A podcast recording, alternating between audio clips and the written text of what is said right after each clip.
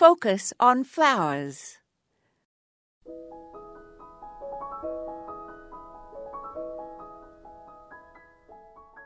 Flowers are an integral part of most celebrations, and there is a saying that they double the joys and halve the sorrows.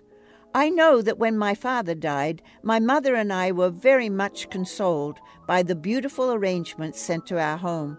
We talked a lot about how lovely each one was, kept busy adding fresh water daily and removing spent blooms so we could make the bouquets last. They were truly a balm for our sorrow.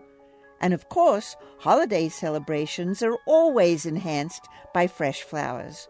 One doesn't need elaborate flower arrangements when there are so many other decorations, but something fresh adds a special touch, even if it is just one red rose.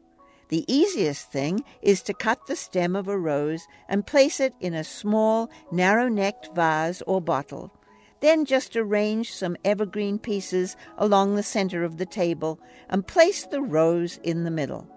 You can intersperse the evergreens with more than one rose if you choose, but with space so limited on the holiday table, one really is enough.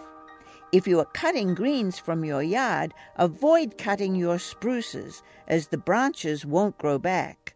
Cut pieces from your yews, though you may need a stepladder if the deer have been after them, and hemlock, both of which will regenerate after pruning.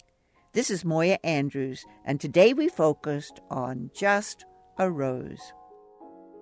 To subscribe to our free weekly podcast or listen to hundreds of archived episodes, visit us online at focusonflowers.org.